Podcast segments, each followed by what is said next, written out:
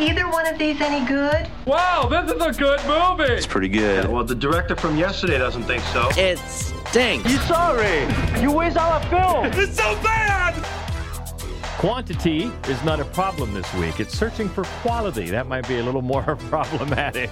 Welcome. This is the Screening Room Podcast, and she is Hope Madden. He's George Wolf. And we're from maddwolf.com, checking out what's new in the theaters and on home video this week. And we'll start off with the Pokemon, a world where people collect Pokemon to do battle.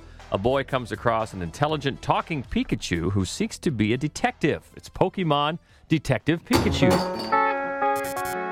Did you just talk? Whoa.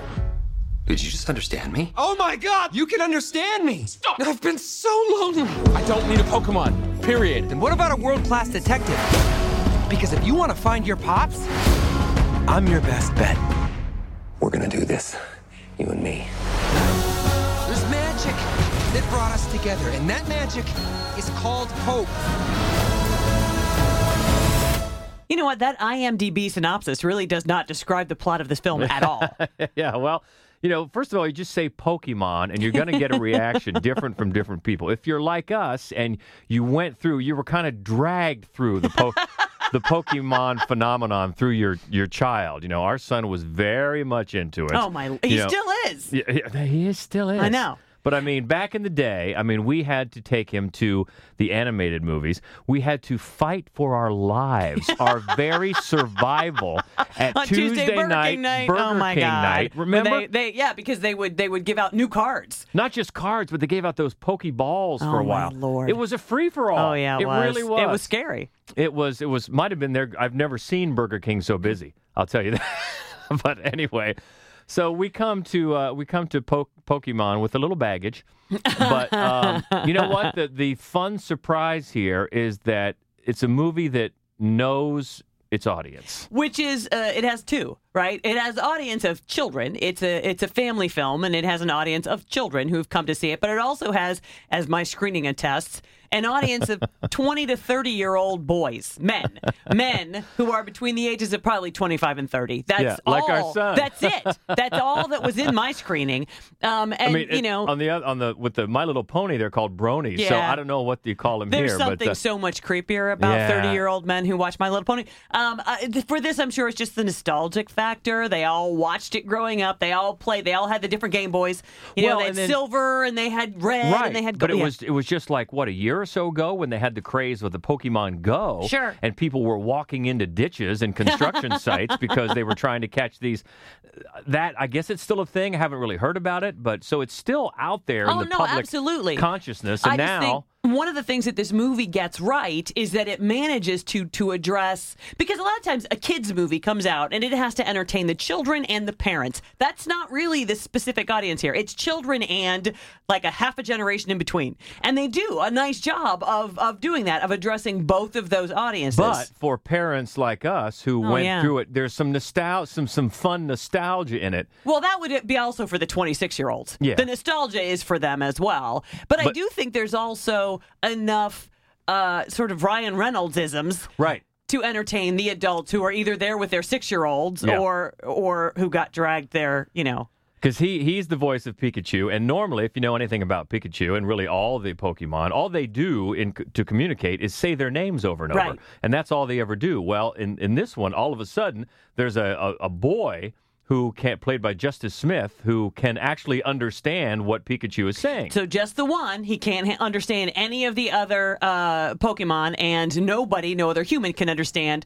the Ryan Reynolds Pikachu. Right. And so um, they don't explain it right off, but they understand that this means that they are somehow paired and they have to work together to solve the mystery of what happened to the boy Tim to his his dad. His dad is is vanished and thought dead, and that's really.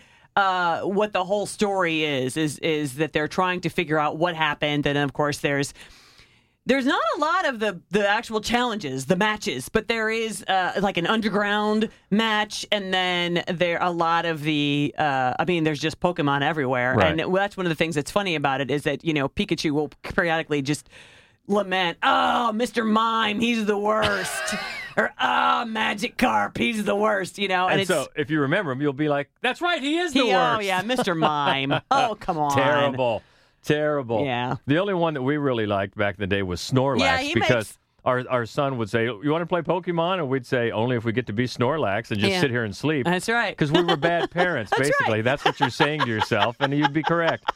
No, but what makes this, you know, entertain as entertaining as it is, obviously the Ryan Reynolds is, you know, he's he's very Ryan Reynoldsy. Right, he's very Ryan Reynoldsy. Yes. Yeah, he is. I mean, uh, d- tone down. This is not. oh, yeah. Yeah. not This is no, it's not Deadpool. but he's, you know, he's funny. He says very, very funny things. It is funny to hear his voice come out of that cute fuzzy Pikachu. It, I mean, and uh, and the the rest of the performances are quite good. Justice Smith is good. Bill Nighy is in it. He's always good.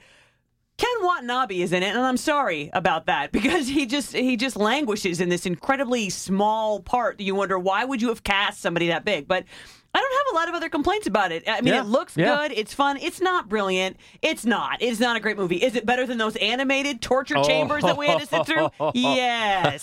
so there you go. It's it's it's entertaining and all right. Pokemon Detective Pikachu. Let's move to a movie biography of J.R.R. Tolkien. It explores the formative years of the orphaned author as he finds friendship, love, and artistic inspiration among a group of fellow outcasts at school. It's Tolkien. Tell me a story. It's a story about journeys. The journeys we take to prove ourselves. It's about adventures. It's about potent magic. Magic beyond anything anyone has ever felt before. About what it means to love. And to be loved. About courage. It's about fellowship.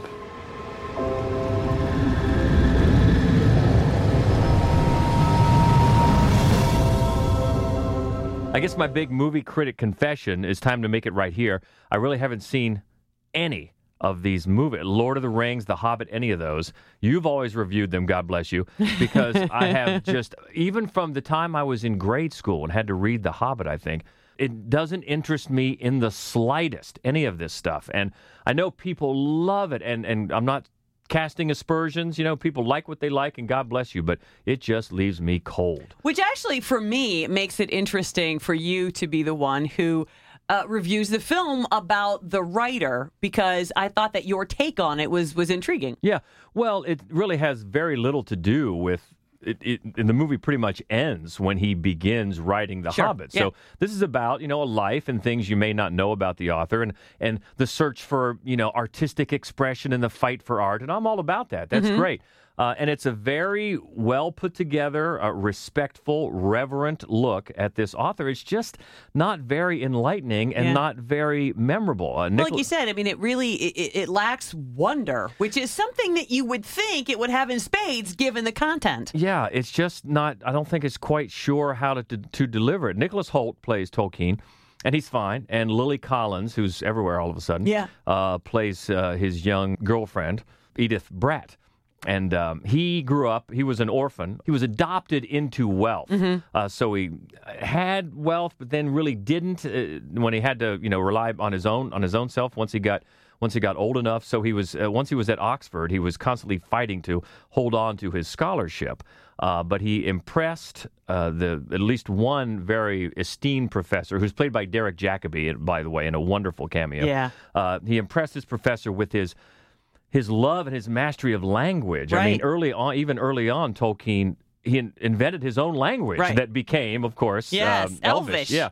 Uh, so that stuff is fascinating. It is um, very informative. Things that certainly I didn't know that he went through as he was uh, up and coming. And there's really nothing wrong with the movie. The performances are fine. Everything is put together well. It's just kind of the same old movie biography tropes. Yeah. And it tries to show inspiration for some of these ideas because a lot of it is in flashback when he's on the battlefield in World War One and he's he's looking for a boyhood friend on the battlefield, hoping he's still alive. And he will see like hallucinations of dragons and things like that. So it's it's uh, it's got a, a, a war kind of a leg it stands on. It's also kind of got a childhood leg that it stands on. Then you've got this romance, and it all just mixes in just a like I said, it's a respectful biography, But a bit not- bland. But a bit bland, yeah. It, it's one of those where you're not going to say anybody did a bad job. They just didn't do a really inspired job in trying to tell what inspired this author to Mhm. create such a monumental work, a series of works, obviously, that are still such a huge part of pop culture. But if you come to it like I did, not knowing much about him, you're certainly going to learn, and you certainly have respect for for what he did. But uh, yeah, just not really a memorable biography, I will say. And we're back to the French Riviera for the third time for this one. It's Anne Hathaway and Rebel Wilson starring as female scam artists, one low rent and the other high class, who team up to take down the men who have wronged them. The hustle. Why are women better suited to the con than men? Because we're used to faking it. Because no man will ever believe a woman is smarter than he is. I could be the partner he never knew you needed. Teach me your sugar baby ways. She's ready.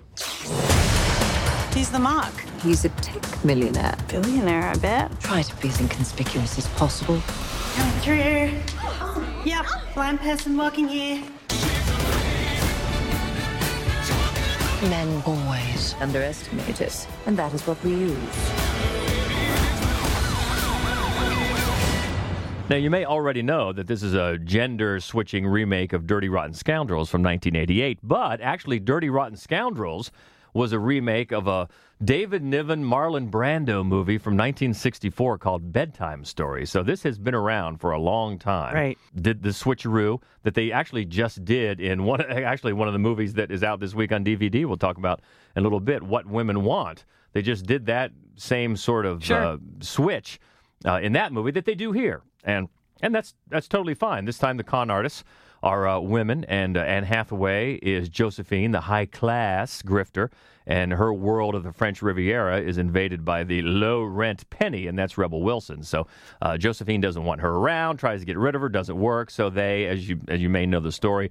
Enter into a wager, and the loser will have to go and leave the French Riviera turf to the winner. So that's how it starts out, how it plays out as this series of cons. But boy, it is so convoluted and so inane. I really look Anne Hathaway. We know she's an Oscar winner. Yeah. and she's incredibly talented. Yes, she is. Now Rebel Wilson, I think, can be funny though. I'll, I'll be honest. Um, her her pony needs a few more tricks. Yeah. Uh, she's going back to that same stable of just the the bull in a china shop, Oh, and yeah. she's crass and she's rude, and she really needs to find another type of part to do. Yeah.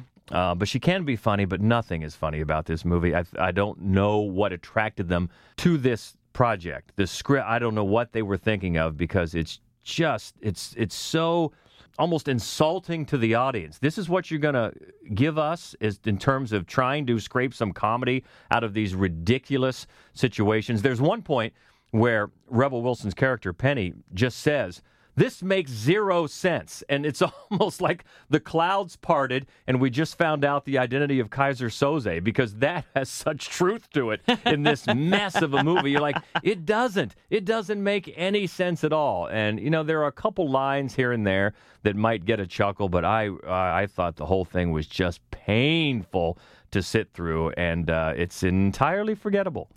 We'll try another comedy next about a group of women who form a cheerleading squad at their retirement community, proving that you're never too old to bring it. It's Poms. What's this? You were a cheerleader. My mother was very sick, so I quit the team. Maybe you should give it another shot. We want to start a cheerleading club. Who will you be cheering for? Ourselves. We could do with a little help. We want you to be our choreographer. The oldest category is 18 plus. We're 18 plus. 18 plus 50. I've never had a grandma before, and now it's like I have eight. You're one of us now, except with higher boobies. There's a fascinating article uh, about Anjelica Huston right now. I think it might be for Vulture or, and uh, oh, I've heard about that. yeah, and uh, one of the things she just says in past because she is in the new John Wick movie, and they, they were talking to her about how the fact that you know she she does still have to be a working actor. She she needs the money, and Yeah, you know, yeah. but she's just glad that she doesn't have to do things like play a geriatric cheerleader. It's just a line she drops in the middle of this, and they don't Yeah. mention this the film. It's just like Yeah, she's Yeah. seen the trailer. Yeah. Clearly. Yeah. Clearly. Uh, yeah, and it's it's a shit. We were just talking about in the last one some some wasted talent here. Yes. And you've got Diane Keaton at the top of this cast list. Jacki Weaver. I know. Who's fantastic. Uh, Even real Rhea Perlman from Cheers. Where's she been? She gets a little screen time. So yeah, it's it's another convoluted type of situation where now Diane Diane Keaton plays a woman who comes to this retirement community and she has terminal cancer. Now, I'm not spoiling anything, that's in the trailer. Yeah. And so somehow that's her wish, her bucket list is to go back and be a cheerleader. But she's not telling anybody that she's Right, dying. so that's right. basically, with the help of a very bubbly and funny and fun Jacki Weaver character, Love Jacki Weaver. Yeah, they they just you know they uh, rile up the girls, and everybody wants to be a cheerleader, and and maybe this is. I hate that. Oh, I wanted. I wish I were a cheerleader when I was young. Let's all do it now before we die. And Pam Grier Pam is in Grier. it as well. Yeah, and, it's, uh, uh, Pam Grier is too much yeah. of a badass to be going. Oh, I wish I'd been a cheerleader. anyway, uh, Well, and uh, of course, who are they cheering for? Themselves. And I get the whole like. So I'm not even gonna get to see basketball or anything. It's just gonna be a lot of this. You want to get those guys in the retirement community out there balling? Uh, well, that's the thing, can't we? It, this is about as bad as Uncle Drew. Uncle, yeah, Uncle Drew is right. Boy, that was bad. But uh, one of our writers, Christy Robb, reviewed this uh, on maddwolf.com if you want to check out her written review. But basically, I have to agree with one of her sentiments was that it's funny when you think of a movie is too short because lots of times now, especially with some of these running times, bloating, you're like, Mm-hmm. Mhm. boy, if they could have shaved off 20 minutes out of this. This one just seems like, no, we need a little bit more development here. A little Right. bit, give us a little bit more because it seems like a Saturday Night Live sketch gone wrong. Yeah. Yeah, although I mean the, the one thing you can give it, of course, Diane Keaton is always amazing, and her chemistry with Jacki Weaver is great. They make a great sort of odd couple, they really do. But other than that, this this movie doesn't have anything to offer. Yeah, because you're asking the talented ladies of an advanced age to perform what kind of an amounts what amounts to caricatures Yeah. of people their age. Exactly. Which is you know, like again, I'm, I'm thinking why why did you take this? Now I know the first answer is going to be, you know what? There's not a lot of roles for women, Yeah. and I I get you. I certainly get you. But uh, I think especially Diane Keaton can say, you know what? Is that something that I want to do? But they did. It just. I mean, it's better than the hustle. Let's put it that yeah, way. but, I it- mean, it's it's you know it's it's just the book club revisited, which Diane Oh. Keaton just made, right? It's like was- crazy old ladies. I'm just terrible. tired of seeing those. That book club was terrible. Let's get positive. Let's continue on the search for positive. Well, it does get better. We've got a few in limited release to talk about. We'll start with the dramatization of the little known side of writer Emily Dickinson's life, in particular, her relationship with another woman. It's called Wild Nights with Emily. He doesn't think I'm ready. It's because you're a woman. No man would want to marry a woman more clever than he, Jane. Emily. Your poems, they're full of things, things that are startling. Why don't more people feel as you do then? She had no idea of the recognition after death in the literary world. Wild nights, were I with thee, wild nights should be our luxury. Well, we just talked about finding out some things you may not have known about J.R.R. Tolkien. Well, here's some things you might have known, and it's it's funny how they get into why you didn't know it in this movie about Emily Dickinson. Yeah, it's a fascinating movie, and it's told in a very comedic way. I, I kept thinking it reminded me of of Drunk History, that TV show, Right, where people right. revisit history, Yeah. but they get drunker and drunker, gets funnier and funnier. Except nobody's drunk in this. It's just um, that's the kind of approach that they take, and they they tell simultaneously two different stories of the life of Emily Dickinson. One is being discussed with a group of proper women by by in fact the woman who published Dickinson's or yeah Dickinson's first um, collection, Mhm. uh, bound collection, and she is. Uh, Mrs. Todd, and she is espousing those same stories that you've always heard that she She's a is recluse, yeah. and you know a spinster and she never wanted to, anybody to read her poetry and blah blah Mhm. blah and then simultaneously you kind of dig beneath the surface and and uh, what the filmmaker did was dig through a stash an archive of emily dickinson's letters that uh, harvard has and tell a very very different story about a vivacious young wo- woman who actually seemed like a recluse to Todd because she didn't like her, and so Right. she never met her in person. She would avoid her, but that she had a lifelong, very passionate love affair with her sister-in-law Yeah. who lived next door. Yeah.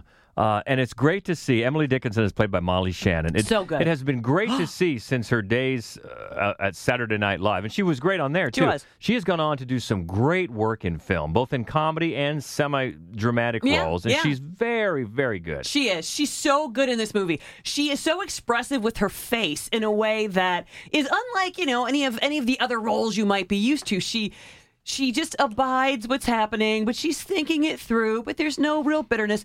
There's a lot of tenderness and heart here, and of course, she's very funny. Yeah, yeah, and it's it's great how they not only tell the little known story, but let you know why you've never heard it. Yeah, and the other thing that I think that they they make it understood without beating you about the head with it is how easily the uh, American public and you know the literary community were duped because they just wanted to believe that it's not that they were disregarding this epic talent. She, she just, you know, she was a recluse. But the other thing that I love about this, and then about a movie that came out last year called Lizzie, which re-examines the story of Lizzie Borden, is that why don't we just look back at all of our historic spinsters and ask ourselves, is that really what they were? Because I have the feeling probably not. Yeah, this is uh, a writer director Madeline Olnek. And she's done some small projects, but this one might be the most high profile. Yeah, I think And so. hopefully gets her gets her on the radar. Right. Uh, impressive. Got a very effective documentary next with a well placed question mark in the title. It's a look at the quick rise and influence of the controversial religious group known as the Satanic Temple. It's called Hail Satan. We want people to evaluate the United States being a Christian nation. It's not. We are supposed to be a nation that doesn't allow the government to dictate what is appropriate religious expression. You guys are horrible people. Is this how everyone that's different is treated? It is out of not only Satanism, but patriotism that I am motivated. There's no doubt that this is my life's work. Hail Satan. Not I think for a documentary to really be great, it, it kind of needs to do two things. First of all, it needs to tell you something you didn't know, Yeah, uh-huh. and it needs to do it in an entertaining way. Mhm. Uh, man, does this movie do both of those things? and it is a very well placed question mark Yeah. because first of all you think about the satanic temple well what do you what do you think of well those people worship the devil well let's talk about that Right. because that's the great thing about this documentary it shows you what their real aims are Mhm. and it's hard not to get behind them It's true because one of the things I think that is important, and I hope that this isn't a spoiler, but the, the members of the Satanic Temple do not worship Satan. In fact, they don't believe in Satan. They are, on the whole, atheists, and you can't be an atheist. You can't not believe in God, Right. But but believe in the devil. Exactly. So what they are is really a political activist group that is that what they're they're embracing their outsider, their hated nature. So you'll find a lot of basically outcasts who are very smart and band together, and they say to different governments who are putting things like uh, Ten Commandments in their lawn, that's not religious pluralism right unless so if you can put that there guess what we can put there as Right. a religion Because we can put baphomet they're pointing they're pointing out that the you find these groups that the louder they claim to be for religious freedom usually they're not they're No. just for their own Exactly. religious freedom Right. and that's it and and it's um but it's a really wry and funny and surprising and touching because uh, film because what starts off is a very smart look at a, a savvy sort of upstart of political activism. Boy it really turns into an exploration of a group of people who find community for maybe the first time. Right especially when you see how quickly it grows. Yeah. and you do realize that. There's a there's a, a group of people out there that can really n- not identify with worshiping satan but identify with coming together for a common cause and getting it done and also to hilarious effect putting on some devil horns That's right. i laughed when that guy had the devil Oh, horns yeah. on i It gotta is. tell you It is. I mean, it is. It's a very funny film because so many of the people who are involved are funny. They do Yeah. funny things. But also, I think it's a very touching look at um, how lonely it can be to be a true outsider and how affirming it can be to find another a group of people who are also really ostracized Yeah. as you are. Yeah, so it might be hard to find this one, but it's worth seeking out. And it's a it's by the director uh, Penny Lane, and Yep. that is her real name. It is. and if you want to get a little more background, uh, hope you actually got to talk to her. I did. And you can find a, a nice interview with her on our website. Yes. So that's Hail Satan. We recommend it. Next, it's a look at the tragic tale of an all American girl who was transformed into a cold blooded killer in the summer of 1969. This one's Charlie Says. I need your help with the Manson girls over in the Special Security Unit. Good morning, ladies. I'd like you to meet Karlene Faith. Hi, Karlene. What is it you can really do for them? I just want to remind them of who they were before they ever met Charles Manson. There are real victims in this prison. Maybe these women are victims too. The time is now, man.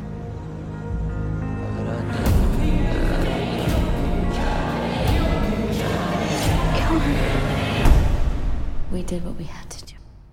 Boy, if nothing else, 2019 is reminding us how many monumental things happened 50 years ago Yeah. because we're seeing a lot of them played out uh, on film.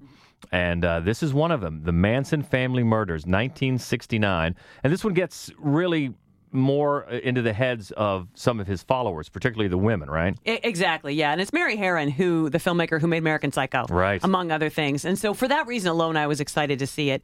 And it does. It follows three of the women who were involved as they are incarcerated and kept separate from, even though they they've gotten death sentences.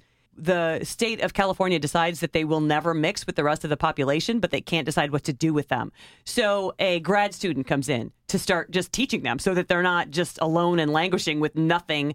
And what's interesting about it is is the idea that even 3 years later, which is when this teaching begins, because they're never around anyone but each other, they're still as brainwashed as they were the night of the murders. Why wouldn't they be? Right, because they're it's never diluted by anything else, by any outside influences. So that's an interesting idea. And then uh, and then every time sort of she'll the teacher will bring up a topic, then it's a cause for a flashback. It'll take us back to the ranch, and then it shows the progression of one of the three, ben Houten, Yeah, Leslie Van Houten. Leslie Van Houten, from the time that she's introduced to Charlie Manson to the time that she's incarcerated.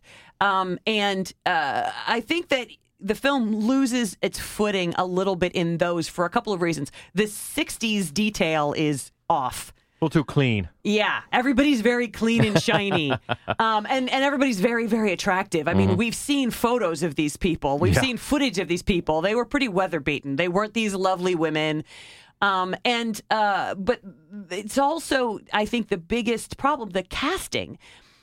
Again, there's this, this weather-beaten meanness, this sort of rabid dog way about most of the Manson family, not just Charles Manson, is utterly lacking. Yeah. But in particular, Charles Manson. Yeah, it's Matt Smith, Doctor Who. Yes. Uh, who who plays him, and for me, and probably for anyone of maybe my age who remembers seeing Helter Skelter as a kid, I mean, it's always you're always going to judge anybody who plays Charles Manson up against Steve Railsback, who who played him in Helter Skelter. Scared the pants off me. Right. Just the way he looked at the camera. Holy moly. Mm-hmm. Uh, and but but even so. Uh, yeah, just not quite menacing enough. No. And I know he wasn't menacing to suck these women into his his coven, but still. He, No, but you know he had to be to a certain degree. They felt bullied. He also he's not particularly charismatic. He's in no way seductive, and I feel like all of those Yeah. things had to have happened. Mhm. For me, the high watermark is John Hawkes in Martha Marcy May Marlene, Yes. who she, he doesn't play Manson outright, but that's clearly who he plays. Kind of, yeah. Mhm. And he is unnerving in this dead eye sort of alpha male role Right. that is quiet and menacing and brilliant. And for me, um, that's that's the high watermark. And Matt Smith just he's sort of lanky and irritated. yeah. Uh, it's just he just doesn't have the punch. Yeah, yeah. So there's it's definitely an interesting look at another side of of the story, but one that has some uneven execution. And one more to mention, it's an Italian story of a timid dog groomer living in a poor suburb, selling cocaine on the side and trying to stay out of trouble while trying to deal with his unstable, violent acquaintance who's a menace to the whole neighborhood. This one's called Dog Man. Ammazzo sta botta, apri sta cosa, oh. Apri!